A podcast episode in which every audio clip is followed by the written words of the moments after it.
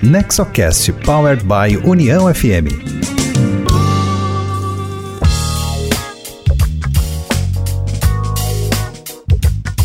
Olá, seja muito bem-vinda, seja muito bem-vindo. Esse é o Nexocast, o podcast sobre governança corporativa, inovação, empreendedorismo voltado ao desenvolvimento, com foco nas famílias empresárias. Hoje, trazendo como convidado especial o empresário Leandro Melnick, da construtora e incorporadora Melnick Even. O NexoCast é uma iniciativa do Nexo Governança Corporativa, tem produção da rádio União e tem sempre um conteúdo da maior qualidade voltado às boas práticas empresariais. Você pode escutar o nosso podcast pelo site do Nexo, que é nexogc.com.br, pelo site da Rádio União, que é uniãofm.com.br e também pelo seu aplicativo de áudio favorito, como o Spotify, Apple Podcast ou Deezer. Siga o NexoCast e receba em seu aplicativo cada novo episódio que entrar na rede. O Nexo Governança Corporativa é uma associação criada por fundadores e sucessores de famílias empresárias para promover boas práticas de governança corporativa, formação pessoal e profissional de novas lideranças, empreendedorismo e inovação a sede é em Novo Hamburgo, no Rio Grande do Sul. Eu sou Cristina Pacheco, diretora de comunicação do Nexo, e hoje o NexoCast recebe Leandro Melnick, presidente do Conselho de Administração da Melnick e CEO da Even. Ele esteve comigo e com os membros do Nexo, Miguel Vieira e Gabriela Schwan, para falar sobre governança, gestão, estratégia e o crescimento da empresa. A conversa que fala da empresa desde a fundação há mais de 50 anos até os desafios atuais, traz muitos aprendizados que você pode conferir a seguir. Bom, então, Leandro, primeiro quero te agradecer, né, por estar aqui conosco. É, é uma honra a gente estar aqui conversando contigo. E, e eu vou começar te perguntando um pouco sobre a trajetória empresarial de vocês como empresa familiar e também toda essa trajetória que já está quase completando 50 anos, desde o teu pai, uh, o seu Milton. Então, em que medida a adoção de boas práticas de governança corporativa, inclusive, pode ter contribuído para essa trajetória de sucesso e a longevidade dessa empresa? Queria que tu contasse um pouquinho como foi esse caminho. Legal. Primeiro, eu agradecer a todos que estão nos escutando, ao Miguel pelo convite, a Nexo, a Cristina, por esse bate-papo. Sempre é um prazer dividir as nossas experiências. A gente acha que isso realmente contribui uh, as empresas né, do Estado, do Brasil, familiares ou não, assim como a gente aprende bastante. É, então, uh, bom, somente né, para posicionar e apresentar a empresa, a Melni, que faz 50 anos agora em dezembro, é uma incorporadora com esse tempo de vida no nosso Estado, já que o nosso segmento é tão atrelado à macroeconomia, já, já diz um pouco só pela, pela duração né, que a empresa tem. E aí a Melnick, então, iniciou com o nome Melnick, uns em torno de 25 anos atrás, uma empresa familiar, é, não capitalizada, é, com um histórico do meu pai de, de bons anos aí de mercado imobiliário e sempre é, teve bastante, construiu uma, uma história de credibilidade. É, a empresa começou fazendo o, o, o, tradicional preço de custo, que é aquele tipo de incorporação quando a, empresa não tem muito capital e foi muito usual uh, nos anos uh, 90 no Brasil, porque o, mercado imobiliário teve um momento que ele viveu uh, baseado num banco que chamava BNH, que era o banco que dava crédito ao mercado imobiliário, que ele veio a quebrar. Naqueles anos Sarney, depois Collor, o, o, país não tinha crédito imobiliário e as empresas trabalhavam com esse formato a preço de custo. Então, meu pai teve um período em preço de custo e resolveu incorporar novamente com financiamento imobiliário ali perto do início do governo Collor, onde eu e meu irmão estávamos na faculdade. Então, a gente sempre viveu engenharia é, intensamente. É, e, e, uma outra curiosidade é que a, a minha mãe é arquiteta e a sócia dela era a esposa do Péricles, dono da CFL. Então, imagina a intensidade de convívio familiar. Então, eu tinha um pai, um pai engenheiro, uma mãe arquiteta, que um prestava serviço para o outro, não de exclusividade. Então, a gente nasceu nesse contexto aí de empresa familiar, engenharia de manhã, de tarde, de noite, almoço, café da manhã e janta. E, e nesse momento que meu pai começou a incorporar de novo, é, com o financiamento imobiliário, é, veio o plano Collor e congelou o crédito, o financiamento imobiliário, foi, foi tempos duros, é, e eu e o Juliano, é, meu irmão mais velho, nós somos em três irmãos, nós começamos uh, a trabalhar, eu e, e, o Juliano, então, com meu pai, desde muito cedo, desde o início da faculdade. A empresa era realmente muito pequena na época, era uma salinha que meu pai alugou próximo ao colégio, para facilitar a vida, de uns 25 metros, era ele, uma secretária e os dois filhos iniciando a faculdade. E aí a Melnick começou, é, nesse novo ciclo, um, com um monte de ideias, né, um monte de de ideais de quem está fazendo uma universidade no início é, e também trabalhando. E, foi interessante, porque eu tive a oportunidade de, de, de pegar assim, uma empresa realmente muito, muito pequena e com aquela lógica de, falando um pouquinho agora de governança, de quem está na academia, botar o plano teórico que a gente acha na época que é o plano certo, que a gente aprende na faculdade, tentar botar em prática. Então, a gente fez um planejamento estratégico a empresa tinha, para vocês terem ideia, no início, quatro, cinco funcionários. Eu brinco que tinha um organograma com 20 caixinhas, cada um estava em três, quatro setores. Né? A gente foi daí a primeira empresa é, a tirar ISO 9000 com seis, sete funcionários. Nós fomos a primeira empresa do setor no estado a ter plano de participação de PPR com oito funcionários. A gente gostava do planejamento estratégico. Fizemos planejamento estratégico de longo prazo, sempre de cinco anos e o primeiro, na época, era se tornar líder de alto padrão. Era um negócio que era extremamente distante. Mas a gente focou num segmento. As incorporadoras ali, pelo, no, né, até o ano 2000, elas não tinham muito planejamento. Elas iam comprando terreno por oportunidade. Aparecia um terreno bom, aparecia um terreno médio. A gente focou que a gente queria ser líder de alto padrão. E aí nós uh, jogamos nossas energias e tanto de marketing, que o marketing na época era patrocinar o evento, tipo The Best Channel, que ia lá e o Juliano ficava distribuindo folderzinho. E na engenharia a gente ia nas obras, não tinha empreiteiro, não tinha engenheiro, nós, era nós mesmos que fazíamos as obras.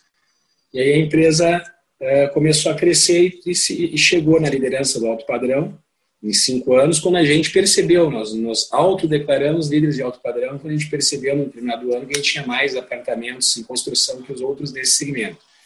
Bom, aí foi feito, aí a gente seguiu essa, essa forma de gestão de planejamento estratégico, a gente faz o planejamento a cada cinco anos, a gente é muito disciplinado no nosso planejamento.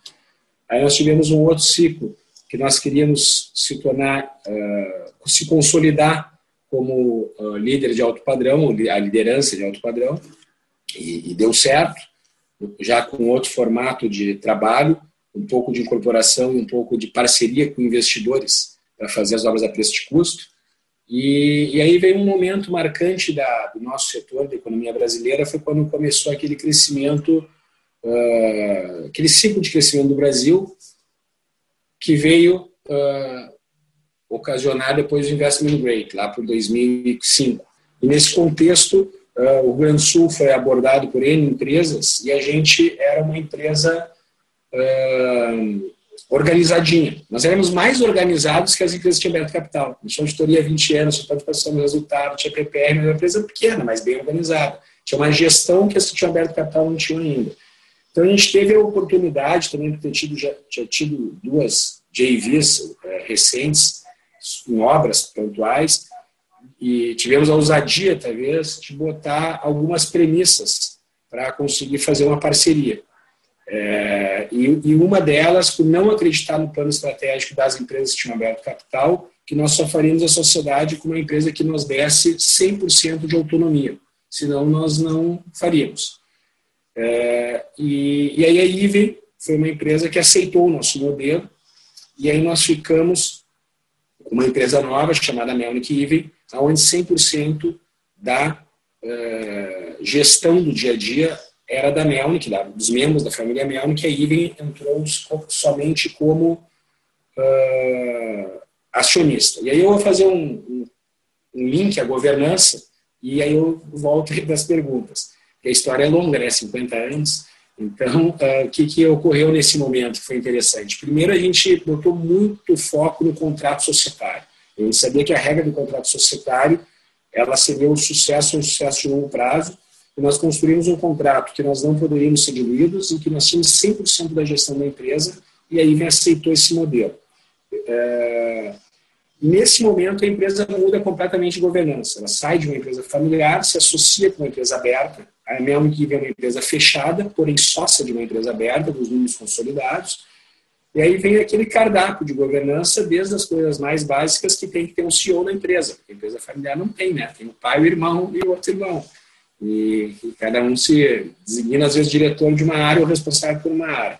Então, aí nós entramos com, com, com a governança mais uh, profunda na empresa, onde eu fiquei como CEO da empresa e o Juliano e meu pai como diretores, cada um numa área, e criamos um conselho. E aí se cria toda aquela separação da família, da empresa, completamente, a auditoria que já, é, já ocorria, mas num padrão uh, das grandes auditorias do, do, do, mundo, padrão CVM Empresa de Capital Aberto. Então, aí iniciou uma jornada de 10, 11 anos, até o IPO, que foi agora há pouco tempo, aonde nós uh, conseguimos ter, o no, continuamos conseguir ter a empresa com o nosso planejamento estratégico, porque o nosso contrato societário deixou o poder do dia a dia 100% uh, conosco na região sul, onde nós atuávamos, sobre uma governança uh, mais uh, profissional. E aí começa o ciclo da Melnick Even, que é um ciclo de grande crescimento. Eu vou, então, vou falar um pouco do, daí da Melnick Even. Então, ela inicia uma empresa com essas características, uh, com uma visão de ser líder de mercado, sair do nicho de alto padrão. Essa é a grande diferença. Então, nós somos uma empresa pequena, nós não somos nenhuma das dez maiores, e fizemos um plano. E talvez a, a essência do nosso planejamento estratégico estava focada em dois pontos: nosso, a nossa visão e o nosso propósito. É, a nossa visão era ser a empresa mais rentável do Brasil, a gente não queria ser mais lucrativa nem a maior, que era o ROI, o que na época não se falava, e eu ficava impressionado, eu estudava o mercado de capitais em qualquer lugar do mundo, e o único indicador para uma empresa do nosso setor era o ROI, e no Brasil não se falava em, ROI, né, em retorno, era só em crescimento acelerado. Então a nossa visão desde o início era ser a empresa mais rentável do nosso setor, e o nosso propósito, que também na época não se falava em propósito, era, era fazer produtos fantásticos, que é o nosso jargão, produtos que transformassem a vida das pessoas, estudar a sociedade que ela precisava e o produto imobiliário ser muito mais do que a moradia, muito mais do que o lar, oferecer outras serviços que suprissem as demandas dos clientes que não só morar. E aí a gente seguiu esse, esse caminho e um ponto central foi não querer crescer geograficamente. A gente tinha muita convicção que não era o momento, que não era assim o nosso segmento, nosso segmento é de longo prazo, é de aversão a risco. Né? Nós, nós vivemos numa época onde a gente fala muito em crescimento exponencial, em permitir o erro, e, e, é, e é, muito legal, isso serve para as techs, mas não serve para as incorporadoras, e todo mundo que quis copiar e colar esses conceitos tiveram sérios problemas. Então, é um crescimento muito mais lento, muito mais conservador, e a empresa seguiu, então, é, esses princípios né, de foco no produto, que é, o, que é o nosso propósito, rentabilidade, muita solidez e um crescimento lento. E começamos a crescer e se tornamos líder do Estado em 2010, 2012, e tinha empresas muito grandes na época, principalmente a Cirela, a Rossi. E aí não perdemos mais a liderança com os mesmos conceitos, não fomos provocados ao crescimento geográfico, Santa Catarina, interior, Paraná, e nós ficamos convictos e disciplinados no nosso plano estratégico, que é crescer por competência e não por oportunidade, que o nosso setor serve, ou seja, aparecer oportunidade boa no Novo Hamburgo, que estão vocês, não, a gente não é competente lá, nós crescemos onde nós éramos competentes, então nós fomos crescendo em Porto Alegre, em segmentos próximos do que a gente atuava, médio padrão, porque era alto padrão, depois médio padrão, depois emergente, dez anos depois do econômico, sempre em Porto Alegre, depois Canoas, então nós fomos expandindo as nossas fronteiras de competência, não por oportunidade. Portanto, nós estamos errando pouco, errando pequeno, porque como a gente foi fazendo o que a gente sabia fazer, o nosso grau de erro foi menor. E aí os nossos números, é, dez anos depois, eram muito bons. Nós tivemos nos últimos anos um dos maiores, o segundo e terceiro maior lucro do Brasil, comparado nominalmente com as grandes empresas brasileiras. Nos últimos 10 anos, o nosso ROE, o nosso ROI, que foi a nossa meta escolhida lá atrás, é a melhor do Brasil. Nós temos 21% de ROI médio. É Para quem não conhece bem, ROI é rentabilidade. Então, nos últimos 10 anos, a Melnick se fosse um banco, deu 21% de retorno por ano a quem colocou dinheiro na empresa, enquanto o, a média do Brasil é bem abaixo de 10% e a melhor empresa do Brasil é a Zetec, com 18%, então nós tivemos 21%. E esse conjunto de fatores e outros nos permitiu recentemente então fazer o IPO da Melnick agora o ano o mês passado, desculpa, dois meses atrás, que torna mais um, um momento aí de governança novo, não é absolutamente novo, ou até muito antes pelo contrário, é muito próximo, né, porque a gente já vem fazendo isso há bastante tempo. A grande diferença é que a empresa é independente da Iven, mas ela tem vínculos relevantes com a Iven, porque eu sou CEO da Iven e presidente do conselho da Melnick, depois eu conto essa história.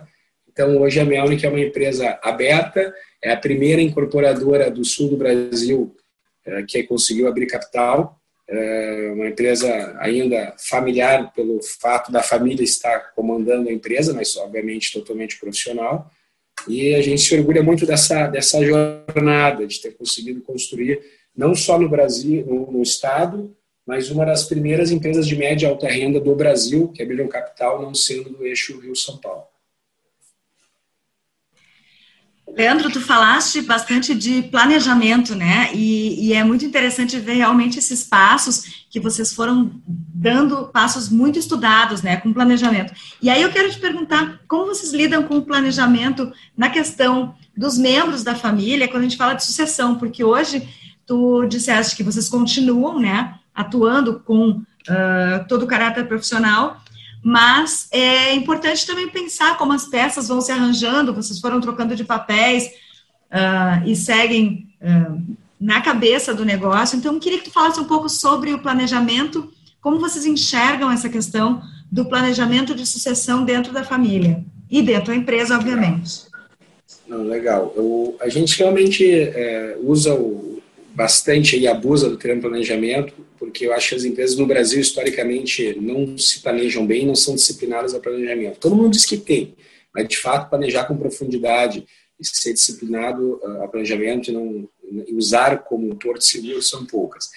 Uh, e, e, nessa parte familiar é fundamental. Acho que a gente não teria nem iniciado a jornada se não tivesse se organizado, porque histórias não faltam né, de boas empresas, boas histórias que, por problemas de sucessão, de planejamento familiar, de falta de planejamento familiar, acabam tendo insucessos em bons projetos. É, nós tivemos talvez um pouco uh, por talvez sorte não seja a palavra certa, mas sem tanta formalidade, eu sempre nos organizamos muito bem na família. Né? Meu, nossos pais, meu pai e minha mãe sempre foram muito abertos a esse assunto de sucessão e planejamento e de meritocracia. Então é bem interessante, quando a gente tinha assim, 20 e poucos anos, nós éramos em 13 e a empresa era muito pequena. Quando é pequena é mais fácil, né? É, não tinha muito o que dividir. E a gente já se decidiu quem ia trabalhar mais. Por exemplo, eu tenho um irmão, que é o Felipe, que não foi trabalhar conosco e ficou com um percentual menor da empresa. Quem trabalhou mais ficou com um percentual maior. Quem, e a gente decidiu isso com muita clareza no início. Uma coisa bastante não usual. Eu falo em conversa com vários fóruns, eu não, não, não conheço assim, muito uma história parecida mas antes da Melnick começar a crescer lá atrás, quando era bem pequena, não tinha ativo real nenhum, a gente já dividiu percentualmente é, diferente da estrutura, vamos dizer assim, tradicional, que seria a divisão igual né, entre os filhos.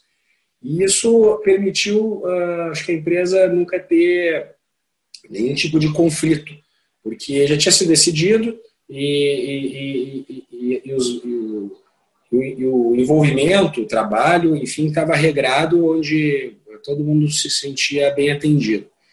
É, isso foi organizado é, no primeiro momento e, e, funcionou muito bem e foi reorganizado mais uma vez no meio dessa, desse caminho que a gente entendeu que tinha que fazer um, uma nova uma nova estruturação e interessante sim, sem advogado, sem advisor, sem nada, sentando na velha e boa mesa do almoço e do jantar entendendo qual seria o melhor caminho. Uh, depois, mais recentemente, meu pai foi distribuindo a participação dele, hoje tem uma participação bem menor, societária, e distribuiu né, para os filhos. Uh, então, a gente sempre foi uh, conseguindo distribuir e organizar a participação na empresa de uma forma, vamos dizer assim, não sei se meritocrática é a melhor palavra, meritocrática é mais envolvimento, sentando, conversando, foram, não era, isso não é uma conversa de todo dia, mas a cada sete, oito anos, e a gente conseguiu equilibrar isso sem conflito nenhum. E isso acho que permitiu uh, a empresa não ter problemas assim, dessa, dessa ordem internamente. E, por outro lado, a parte de sucessão do dia a dia, o, o meu pai também sempre ele permitiu a participação dos filhos muito ativa na empresa, muita intensidade. Engraçado porque ele nunca saiu, está falando com o Miguel, meu pai nunca saiu do dia a dia. Ele até hoje parece, parece conceitos opostos. Até hoje está com 78, vai todos os dias. Agora no Covid é o que mais vai, a gente tenta aprender em casa e todos os dias vai na empresa. Ele não quer ser conselheiro, ele é conselheiro e diretor institucional, mas é diretor porque ele não quer perder o dia a dia. Então, cara super ativo, dinâmico, está na empresa, compra terreno, atende clientes de alto padrão, mas não na posição de comando, não na posição de CEO, de líder há mais de 10, 12 anos. Então, ele é diretor da empresa sem ser o líder. É uma coisa também não muito usual, porque normalmente é, né, o, o, fundador ele fica e sai para o conselho é, e, e, põe algum outro filho, enfim, profissionaliza a empresa como sucessor e ele deixa de ser diretor porque acabou a, a época dele. Então, no nosso caso também foi um pouco diferente. Foi super bacana, porque a gente é, ficou na empresa com toda a segurança de ter o fundador, o pai, o gestor, a cara da empresa como um executivo, mas sendo o, o gestor com a responsabilidade de CEO. Então, a gente não tem um processo de sucessão clássico, tem de sucessão da liderança uh, operacional da empresa, mas não é clássica porque o fundador, meu pai, ele continua como diretor executivo e também membro do conselho. Leandro, a governança é um pouco diferente, mas deu bacana. certo. E, exatamente isso que é, é, o rico da governança, né? não tem certo ou errado. O importante é, é aquela que serve para a empresa e para a família. Uh, agradeço de novo aí, em nome do Nexo a tua disponibilidade. Para nós, uma grande satisfação.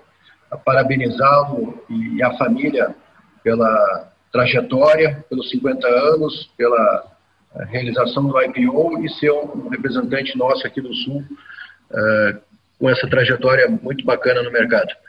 Uh, queria falar um pouco também do desafio que muitas empresas familiares têm em criar um conselho de administração ou consultivo, no primeiro momento, e, e a importância desse órgão para a visão estratégica do negócio. Uh, eu queria entender um pouco como é que foi o processo da Melnick Ivan em relação ao conselho, quais são os temas uh, normalmente abordados no conselho e, e, hoje também se vocês têm conselheiros independentes e qual o papel desses independentes na, na estrutura do conselho. Se puder comentar um pouco. Perfeito. Eu vou comentar e vou fazer, contar uma historinha interessante, eu vou falar uh, para entender, para dar a base assim, como é que nós criamos o conselho e a nossa experiência sobre isso. Em paralelo a essa jornada que eu contei da Melnick em 2015, ah, quando nós tínhamos a Melnick Even, eu, ah, eu tive uma percepção clara, não era muito difícil, macroeconômica, que o Brasil ia entrar em crise, ali na época do final do governo Dilma. Eu, aí nós formamos um fundo, eu formei um fundo chamado Fundo Melpar, um fundo de participações, eu e mais três famílias. E esse fundo se tornou, na época, eh, uma, e até hoje é, o maior acionista da IVE. Tem 48% da IVE, eh, uma empresa aberta, porque realmente os ativos do Brasil eh, despencaram e a ideia que eu tinha anteriormente, ela ocorreu, que a macroeconomia ia jogar o Brasil a perder investment rate e os ativos reais iam despencar. E aí, então, em 2015, o nosso fundo se tornou maior acionista da IVE e o segundo maior acionista não tinha nem 3%.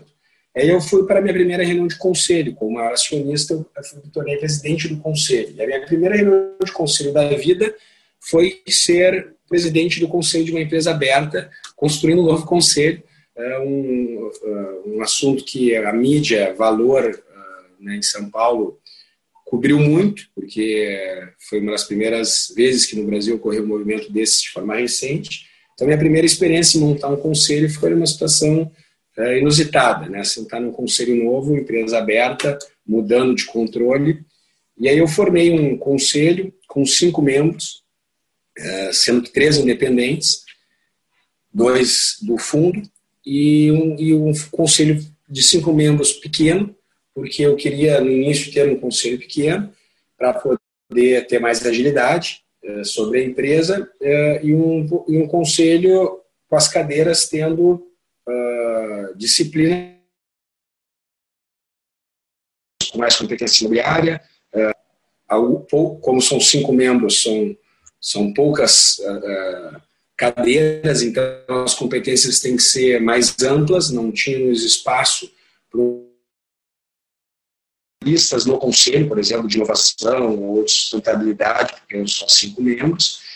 Fizemos a escolha dos membros baseando muito na, em pessoas com muita experiência e credibilidade no mercado e constituímos os comitês de governança, este sim, é, com mais profundidade. Então, comecei comitê de pessoas, comitê financeiro, comitê de estratégia, comitê de partes relacionadas, é, e deu certo esse modelo, eu gostei desse modelo, ele foi funcional na IVEN. Em paralelo a isso, ainda dentro da história, chegando na tua pergunta, eu, eu, eu entrei no IBGC, né, eu tinha que acelerar meus conhecimentos de governança, porque eu estava aprendendo literalmente com aquela história do carro, trocar a roda com o carro andando.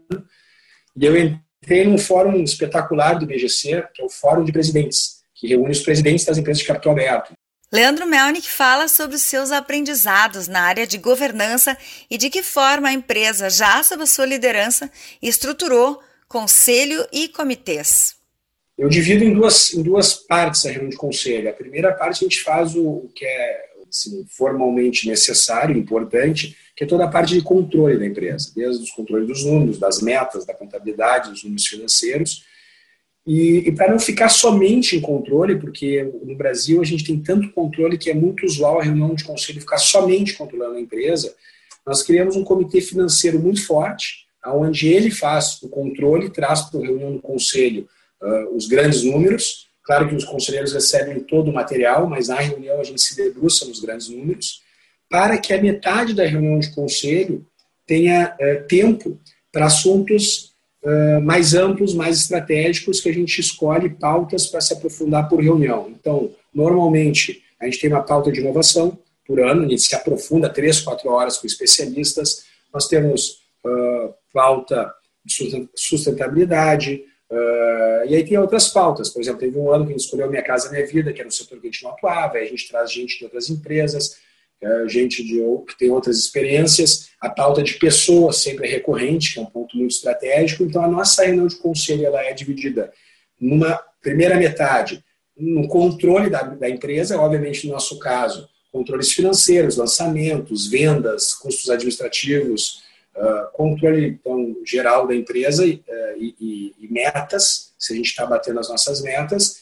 E a segunda metade da reunião, a gente se disciplina para realmente criar agenda para o conselho, né, que é o órgão máximo da companhia, ter uma visão uh, mais ampla em outras uh, matérias, senão uh, realmente a empresa fica, uh, né, não fica, não consegue se aprofundar em temas relevantes. Isso é, um, é uma dica, talvez, que eu dê para os conselhos não ficarem tão focados somente no controle.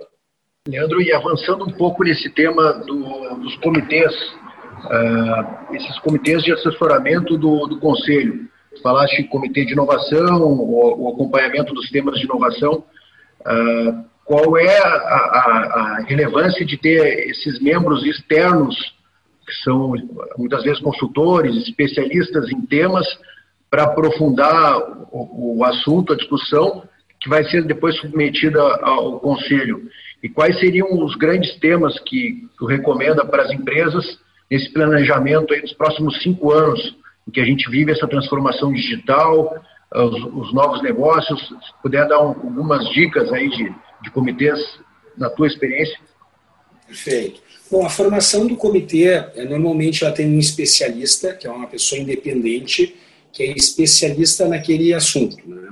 É, tem uh, um conselheiro que faz o link então com o conselho e depois cada comitê define uh, outros membros para dar suporte.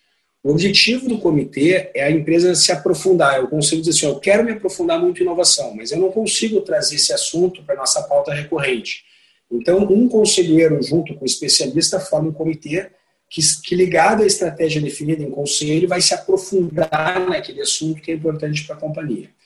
Tem alguns comitês que são uh, obrigatórios, e tem outros que são uh, que a empresa escolhe, são opcionais. Os mais usuais, uh, nós temos o comitê financeiro, que é exatamente para a empresa não, ela tem um grande controle financeiro, sem uh, gastar todo o tempo no conselho, como eu coloquei isso anteriormente nessa matéria. Então, muitas vezes o comitê financeiro ele é barra estratégico, tem um de auditoria, que é legal, que é obrigatório, né? tem que ter um comitê de auditoria. Também, que então na reunião de conselho, se gasta uma hora para ter o resultado do comitê de auditoria. Se, se, se lê as principais uh, indicações, os principais tópicos, mas tem um comitê com conselheiros se aprofundando nesse tema.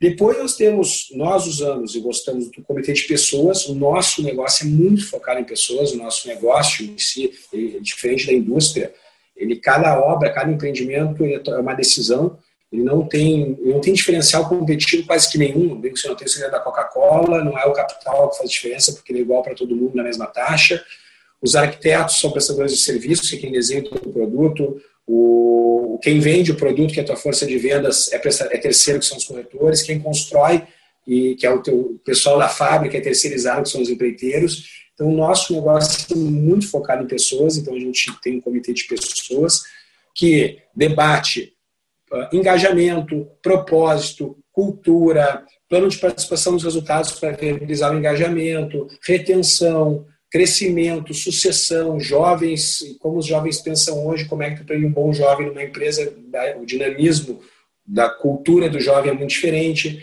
Então, nós temos esse comitê. Uh, e o de inovação, porque a gente gosta muito de inovação, é um, um tema que nós damos muito valor. Eu morei quase dois anos na Califórnia, enquanto era uh, presidente do conselho da IVEN. Vida de presidente de conselho é um pouco mais fácil que vida de CEO, né? E fiz todos os cursos, eh, eh, esses mais conhecidos, e a gente tem, então, dentro de inovação, que eu acho que a tua pergunta estava é, mais dentro de inovação, né? se eu entendi bem, nós dividimos a inovação em dois grupos. um que é a inovação do nosso produto, do que a gente faz hoje. E isso está dentro da empresa, são melhorias de processos, são novos produtos que são incorporados do produto imobiliário. E tem um outro tema de inovação que a gente aí sim gasta mais energia do conselho, que é o nosso hub de inovação, uma empresa de inovação, onde nós estamos desenvolvendo novas empresas. No nosso caso, novas empresas vinculadas ao setor imobiliário, mas é um vínculo muito amplo, porque linkando o planejamento estratégico, como eu comentei anteriormente, a gente não acredita em expansão geográfica rápida. A gente não acredita uh, em alto risco no nosso setor. Então, isso é contra a nossa formação dizer, da década, né? Uh, que é o oposto. E a gente resolveu, uh, vamos dizer assim, usar o nosso, nosso instinto empreendedor para não desvirtuar o nosso planejamento estratégico, querer incorporar em tudo que é cidade do Brasil, como as outras tentaram e não deram certo, porque é contra a lógica do nosso segmento. Ter uma empresa de inovação que desenvolve, sim, empresas que podem ser exponenciais. E, e aí nós temos especialistas em, em áreas diferentes dentro do comitê uh, para poder fazer essa gestão de concepção de novos negócios. E aí tem uma visão, que é dentro do nosso propósito, que o mercado imobiliário está mudando muito, mas muito mesmo. Nosso produto está mudando muito. Nosso produto há 300, 400 anos foi o lar, foi fazer a casa. E hoje o, o dinamismo do, do, da pessoa aí do século XX, os publicitários chamam das personas, é um cara dinâmico, que ele não uh, ele passa 8, 10 horas por dia no imóvel, e o imóvel não pode ser somente a casa. O imóvel tem que resolver muitas outras demandas, tipo que o celular ocorreu com o celular, né? ele, hoje ele resolve muitas demandas. Então a gente está vendo que o imóvel do futuro, o cara não escolhe só pela planta baixa o cara escolhe se eu, eu posso ter um pet, um cachorro, que o meu imóvel permite eu ter, porque tem uma estrutura que administra isso, O meu imóvel, ele permite entregas 24 horas de, de compras de supermercado, porque ele tem uma estrutura para isso, então eu posso uh, trabalhar um pouco mais. O meu imóvel tem uma estrutura de lazer que permite uh, que meus filhos tenham amigos. O meu imóvel uh, tem uma estrutura que gera um senso de comunidade, porque hoje o clube está perdendo seu papel e ser humano é social, a nova comunidade está dentro do imóvel. Então o cara não se, ele não se muda do imóvel nosso com um apartamento melhor, porque os amigos dele estão lá, porque o filho está bem resolvido, porque ele tem um cachorrinho, porque tem um pet place dentro do apartamento. Então o imóvel hoje ele é uma plataforma de solução de muitas demandas. O cara não se muda de um apartamento com uma planta baixa do outro lado da esquina um pouquinho melhor, se não tem essas demandas que o imóvel novo está conseguindo resolver. E dentro dessa lógica existe o surgimento de muitos negócios dentro do imóvel. Tudo que eu falei são negócios, não só para a empresa. Então, nossa área de inovação ela desenvolve negócios para qualquer empresa, são negócios independentes. São negócios que não têm nenhuma relação com a Melnick ou com a Ivy. A Melnick Ivy simplesmente é mais um cliente. Então, a gente está vendo que a plataforma imobiliária, assim como o celular, que cresceu, quem ganhou dinheiro não foi nem a Nokia e a Motorola, né? foi o Waze, foram os aplicativos, foi o Face, o Instagram, então, o novo imóvel, que é uma plataforma de soluções para a demanda das pessoas, está surgindo muitos negócios. E nós temos essa inteligência imobiliária. Então, nós temos um comitê de inovação para fazer novos negócios, que aí sim podem crescer geograficamente. Uh, Leandro, aproveitando o ensejo da inovação e desse novo comportamento das pessoas, que a gente acredita muito nesse comportamento também dos millennials e da forma de consumo, né? Como é que a Melnick hoje, atualmente, está lidando em relação à pauta social e ambiental, que tem sido chamado de ESG, né? Uh, que tem adquirido isso cada vez mais espaço. Como é que vocês estão tratando isso dentro da Melnick, onde os empreendimentos de vocês pensam e mudam já todo o contorno urbano, a dinâmica social, já pensam em ser um hub de soluções para os clientes e levando em consideração esse novo comportamento de consumo? É, eu acho, Gabriela, esse ponto muito interessante. Eu penso um pouco diferente aí, talvez dos outros, de alguns empresários, porque às vezes, ao querer atingir e respeitar essas demandas novas, a gente fica um pouco comercial, que eu acho erro, e eu vou dizer que eu sou diferente. Por exemplo, teve uma época dos selos. Falava em ambiental, tinha que ter o lead, tinha que ter o selo. Não, não, eu não concordo nada com isso. A gente sempre foi uma empresa que teve muita preocupação com o socioambiental, com os impactos, sem se preocupar com os selos. A gente tem pouquíssimos projetos com selos. A IVEN foi muitas vezes reconhecida como empresa ambiental de melhor performance no Brasil, sem se preocupar com os selos. Então, desde a construção dos nossos projetos, política de contagem de emissão de carbono para fazer compensação de carbono, sem fazer disso uma plataforma de marketing. E isso vai criando dentro da empresa, de fato, um respeito a, ao tema e vai surgindo ideias. E aí, e aí eles são muito mais amplos que simplesmente é, é, seguir uma cartilha.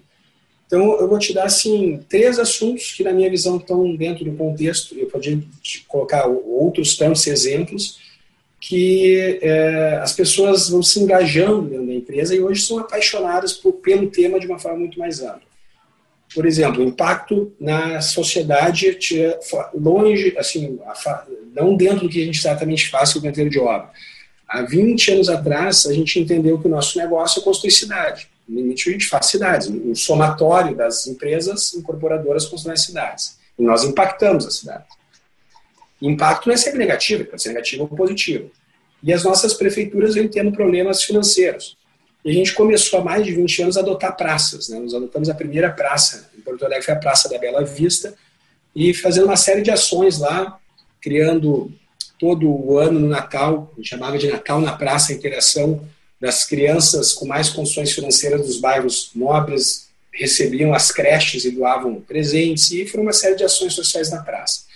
Isso foi crescendo, hoje a gente adota, eu acho que talvez seja no Brasil a empresa que mais adota parques e praças, nós falando quase de 15 parques e praças em Porto Alegre, de todas as classes sociais, não é uma contrapartida, não é uma obrigação de um empreendimento que a gente foi, uh, é um custo, a gente tem todos os meses, a gente cuida das praças, nós começamos a apostar e entender a questão do pet da criança, que na praça ficava tudo junto e era um problema, desenvolvemos os cachorródromos, depois ajudamos a construir em Viamão o maior hospital veterinário, maiores do Brasil, para castrar cachorros que uh, são, são na sociedade soltos. E hoje, então, temos com as praças um impacto muito legal. Aí acontecem coisas como a que eu vou te relatar. Dois anos atrás, espontaneamente, no vídeo de final de ano, os nossos funcionários foram para praças mais simples. Por exemplo, uma foi no bairro, não me lembro qual é o bairro, acho que São Geraldo, e adotaram uma praça. Os próprios funcionários foram lá, limparam a praça, pintaram, deixaram a praça em estado exemplar e deram para um coleginho fazer o controle. Então a gente entende que está impactando a, a, sociedade. Outro case, é, um pouco distante ou não, a gente, na nossa capital, que a gente atua, Porto Alegre, a gente vem sentindo e vinha sentindo muito tempo, um, olha que coisa complexa, um comportamento humano negativo do Porto Alegrense com a sua própria cidade. Era só um, uma fala negativa, uma fala que gerava um sentimento de destruição, de, de evasão dos jovens talentos. É, como é que resolve isso? É um, é um, fruto de um caldo de gerações. A gente, cara, a gente precisa resolver. É, e a gente via que as pessoas queriam Porto Alegre diferente, mas o dia a dia fala mal da cidade. E aí nós criamos o I Love Poa, né? Uma, uma, é foi, uma, foi um movimento não com nenhuma marca vinculada, as maioria das pessoas não sabem que é Love Poor da Mel, a gente queria dar uma voz para as pessoas dizer, disserem assim, eu gosto de Porto Alegre, nós temos que mudar Porto Alegre, eu amo Porto Alegre. Então nós, nós fizemos uma parceria com vários uh, artistas plásticos do Sul, com uh, a prefeitura, sem o nosso logotipo, e um dia se instalou várias placas I Love Poa em seis, sete grandes pontos de Porto Alegre. Pelas redes sociais, cresceu, virou um movimento, é a assinatura de um monte de empresa e a gente tentou impactar positivamente a cidade. Nós não botamos a nossa marca exatamente para as pessoas se engajarem pelas redes sociais, senão iam achar que estavam se engajando e fazendo propaganda de uma empresa, a gente não queria, a gente queria que desse certo o movimento. Então tem uma série de movimentos, um que a gente não faz muito barulho dentro da obra. A gente, o que, que pode ser mais uh, impactante que a vida? Então, segurança do trabalho é um negócio muito importante. A gente investe muito em segurança do trabalho. Nós temos um dado que é impressionante, que me impressiona, nem falo muito que eu andei azar. Nós temos uma empresa há 50 anos e muitos canteiros de obras, mais empreendimentos entregues, nunca tivemos um acidente Nunca em 50 anos. Não tem no Brasil. Mas é muito dinheiro que a gente gasta segurança do trabalho. Sem propaganda. Então, isso eu acho que é a nossa forma assim, de responder a tua pergunta, mas a gente não é muito marqueteiro neste ponto. Talvez deveríamos nos comunicar melhor, mas a gente trabalha forte nesse assunto. Uh, acredito que sim, talvez seja uma grande oportunidade de vocês comunicarem, né? Esses millennials, eles cada vez mais têm um compromisso com o meio ambiente e com o consumo em relação a isso, né?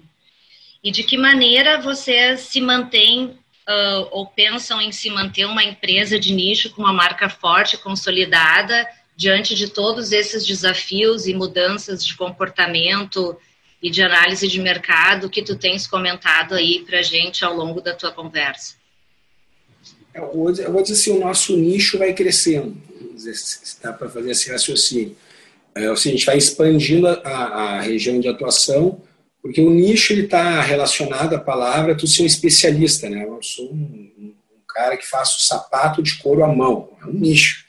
Então a gente é uma empresa que vem do alto padrão de Porto Alegre. Nós éramos especialistas em alto padrão em Porto Alegre. E nós vamos crescendo, é um conceito da BEM, é, consultoria, onde tu vai crescendo as tuas competências, vai expandindo o teu nicho e tu vai tendo adjacências, vai tendo fronteiras com mais nichos. Então hoje nós somos uma empresa de Porto Alegre, líder de Porto Alegre. Se tu fizer uma visão global ou sul-americana, é uma empresa de nicho, só atua em Porto Alegre. Mas hoje as minhas fronteiras, as minhas adjacências da minha competência, elas já são maiores, porque eu atuo em Porto Alegre em vários segmentos. Então, Canoas já é um, uma coisa não tão longe, assim como outros segmentos que antes eu não atuava também uh, são mais próximos. Então, a nossa leitura é, vou dizer assim, expandindo a nossa competência, expandindo o nosso nicho de atuação, sempre atuando no que a gente se sente muito competente, não atuando por oportunidade. E dentro dessa visão, a gente preserva o alto padrão, que tem um pouco de percepção mercadológica pelo status, pela raridade. Né? A gente compra muitas vezes uma roupa de alto padrão é, e daqui a pouco aquela marca deixa de ser de alto padrão uns 10 anos depois. Era a, era a bolsa, vocês aqui, as mulheres sabem, era a bolsa de mais alto padrão, passa 10 anos não é mais, porque ela deixa de ser rara. Né? O alto padrão está vinculado com a raridade. A gente quer comprar alguma coisa que a gente tem acesso de forma mais exclusiva.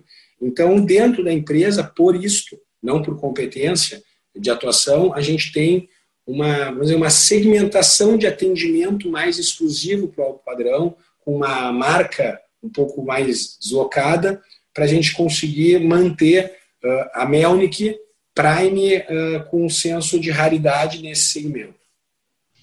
E por último, da minha parte, para encerrar, assim, uh, vocês têm esse foco todo no planejamento estratégico, muito disciplinado, organizado. Como tu comentaste, não precisaram ter nenhum uma empresa ou uma consultoria para que lidasse com os assuntos de família, e isso é louvável, né? Mas existe algum planejamento estratégico familiar para a sucessão futuramente? Isso é pensado dentro da empresa? Existe alguma outra estratégia pelo fato de vocês terem aberto uh, para o IPO? Como que isso está sendo programado? É, a gente tem uma, uma, assim, uma um atual gestão da empresa ela já, ela já vem de uma sucessão muito recente, porque uh, eu estava como CEO e no IPO uh, eu fiquei como presidente do conselho hoje da empresa, porque eu sou CEO da IVE, né, e o Juliano, meu irmão, que sempre trabalhou comigo, uh, recentemente então assumiu como CEO. Então a gente tem, a gente está no início de um ciclo vamos dizer assim, em termos de sucessão. Né? O meu pai está como diretor mais, mais vinculado ao, ao, conselho a cada tempo que passa, eu estou somente no conselho, e o Juliano acabou se tornar CEO de forma mais recente, formalmente, porque de, formalmente porque já tinha alguns semestres que ele já vinha atuando uh, no dia a dia com essa uh, responsabilidade, e a nossa diretoria é muito nova, porque como a empresa ela cresceu muito rápido, os nossos diretores são novos, né? Um diretor de incorporação, que talvez é um dos mais relevantes do nosso segmento, ele é estagiário da empresa e tem em torno de 40 anos. E assim, eu vou dizer os outros também. Os nossos gerentes, quase todos são formados na empresa, quase todos são estagiários da empresa, mas não uma estou dizendo um ciclo de 5, 10 anos. Então, a gente trabalha cinco conceitos de sucessão uh, de forma transparente na empresa, mas nós não estamos num momento próximo de grandes sucessões, nós estamos num momento de início de, de ciclo de gestão dos principais líderes. Mas a gente vai desenvolvendo pessoas no nosso trabalho de RH, é, nos nossos, nós chamamos de jovens talentos, é o primeiro rodada desse trabalho, já enxergando pessoas que têm perfil para ser diretor, um dia, e já fazendo job rotation, uma série de trabalhos dessas pessoas para esse crescimento.